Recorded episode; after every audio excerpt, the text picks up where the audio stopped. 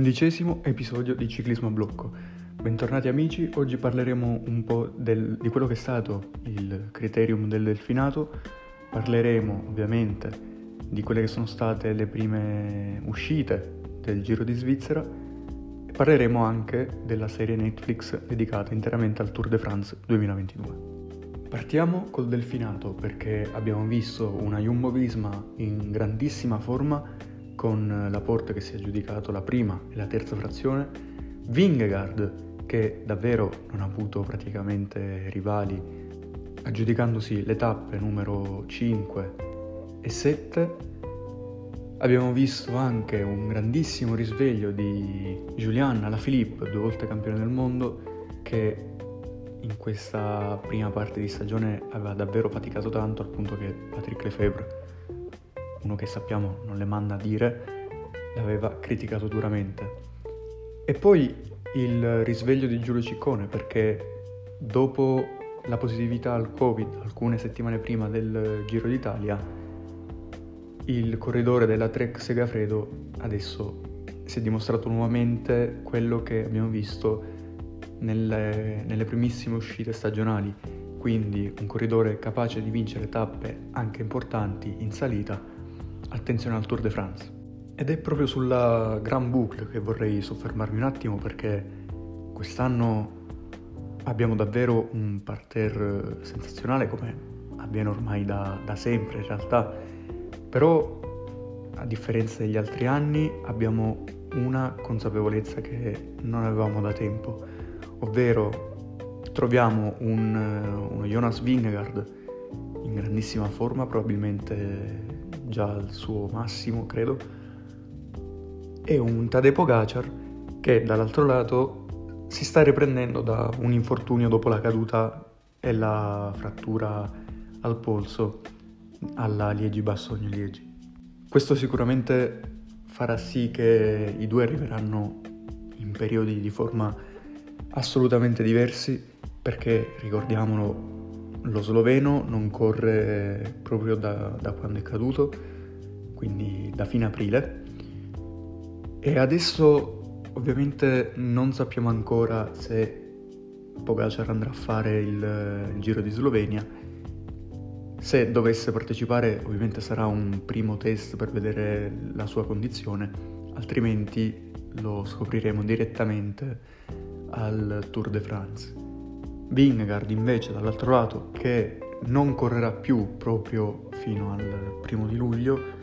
sarà soltanto allora il momento in cui vedremo realmente le condizioni di entrambi confrontandosi uno con l'altro, perché ad oggi Vingegaard e Pogacar non sono riusciti ad affrontarsi negli ultimi giorni, quindi non si può assolutamente fare un paragone a maggior ragione per tutto quello che ho detto prima. Per quanto riguarda Julian Alaphilippe, se dovesse essere selezionato dalla, dal Quick Step per partecipare al Tour de France, ovviamente sarà uno dei cacciatori di tappe più importanti. Il francese non è riuscito a partecipare lo scorso anno alla corsa gialla anche in virtù di due infortuni che l'avevano condizionato, uno alla Strade Bianche, ricorderete tutti la caduta tra virgolette sensazionale con la capriola e l'altra alla Liegi Bassogno Liegi dove cadde in un canale.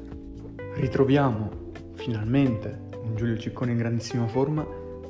ovviamente anche per il corridore italiano non sappiamo se realmente parteciperà al Tour de France, tuttavia questo è certo, la vittoria dell'ottava tappa del Giro del Delfinato è un traguardo importantissimo per Giulio Ciccone che finalmente dopo un grande periodo di assenza dalle corse torna e fa bene, riuscendo a staccare i migliori come Vingegaard che è arrivato a poco più di 20 secondi e riuscendo a staccare anche lo stesso Julian Alaphilippe, quindi insomma si tratta di un successo veramente importante. E adesso la Trek Segafredo, che nelle prossime settimane cambierà nome, diventerà Little Trek, dovrà pensare bene se fargli fare classifica perché a parer mio Il ciccone che abbiamo visto nell'ultima tappa del Delfinato può tranquillamente puntare ad una top 5 al tour o se, come ha fatto negli ultimi anni, potrà concentrarsi sulle, sulle tappe singole ed eventualmente alla conquista della maglia Poix di miglior scalatore. Passiamo adesso nel paese elvetico perché è iniziato proprio questa domenica il Giro di Svizzera con un breve cronometro che ha visto Stefan Kung vincere la prima frazione. Adesso il corridore della Groupama FDG e quindi maglia leader della classifica generale, maglia gialla, Secondo troviamo Remco Evenepoel, uno dei grandi favoriti per la vittoria finale di questo giro. Terzo Wout van Aert, quindi importante presenza belga nelle prime tre posizioni. Van Aert che sicuramente farà parte della selezione Jumbo Visma per il Tour de France, quindi anche per lui è un test importante dopo la campagna del nord in primavera, quindi bisogna vedere anche in questo caso se il corridore belga punterà ad una maglia verde della classifica punti come ha fatto lo scorso anno, riuscendo poi a mantenere l'impegno nonostante sia stato di, di grande aiuto per la squadra, per, soprattutto per Jonas Vingegaard, o se eventualmente punterà soltanto a qualche tappa e ad aiutare il suo capitano. Adesso invece facciamo un passo indietro perché è uscita la serie Netflix interamente sul Tour de France 2022, quindi insomma questo sicuramente sarà un prodotto importante per tutti coloro che iniziano ad avvicinarsi al, al ciclismo. Lo è stato già per la serie della Formula 1, oltretutto i produttori sono gli stessi,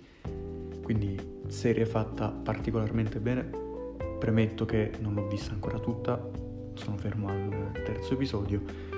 ma in ogni caso questa serie sta raccontando degli aspetti dei retroscena che non c'erano stati resi noti, quindi è comunque un plus che si aggiunge a quella che è stata la corsa vera e propria dello scorso anno. Abbiamo visto ad esempio la tattica della Jumbo Visma che inizialmente, almeno nelle primissime ore della mattina, non era prevista. Successivamente Roglic e Vingegaard si sono messi d'accordo per attaccare Pogacar sul Galibier e poi arrivare sul Granon, quindi anche questo aspetto qui è sicuramente qualcosa che avvicina tutti ai, ai corridori. Ci parla poi di altri aspetti importanti come le motivazioni, perché il primo episodio è incentrato essenzialmente su Jacobsen che ritorna ad una grande corsa dopo l'incidente arrivato in Polonia e il corridore si definisce pronto, senza paura, nonostante tutto quello che ha passato, perché ricordiamolo, è stato davvero vicino alla morte. C'è l'aspetto di Alaphilippe, dove ovviamente in quel periodo, come abbiamo detto poc'anzi, non era in gran forma soprattutto per le cadute riscontrate nella prima metà di stagione, e Patrick Lefebvre ha deciso di tagliarlo fuori nonostante fosse il campione del mondo in carica. Quindi, insomma, sono tutti aspetti che vanno a condire un, um, un giro che già aveva dimostrato tanto, tantissimo. E se vogliamo questo fa aumentare ancora di più la voglia di assistere al prossimo Tour de France, perché ovviamente ormai manca poco e le emozioni del giallo cominciano a farsi sentire. Pogacar o Vingegaard sono loro i due grandi favoriti di questo Tour de France 2023. Adesso noi ci lasciamo qui, appuntamento alla prossima puntata sempre su Ciclismo a Blocco. Ricordate che il podcast è fruibile su Spotify, su Apple Podcast quindi attivate le notifiche, seguiteci anche su Instagram e non perdete nessun aggiornamento. Alla prossima!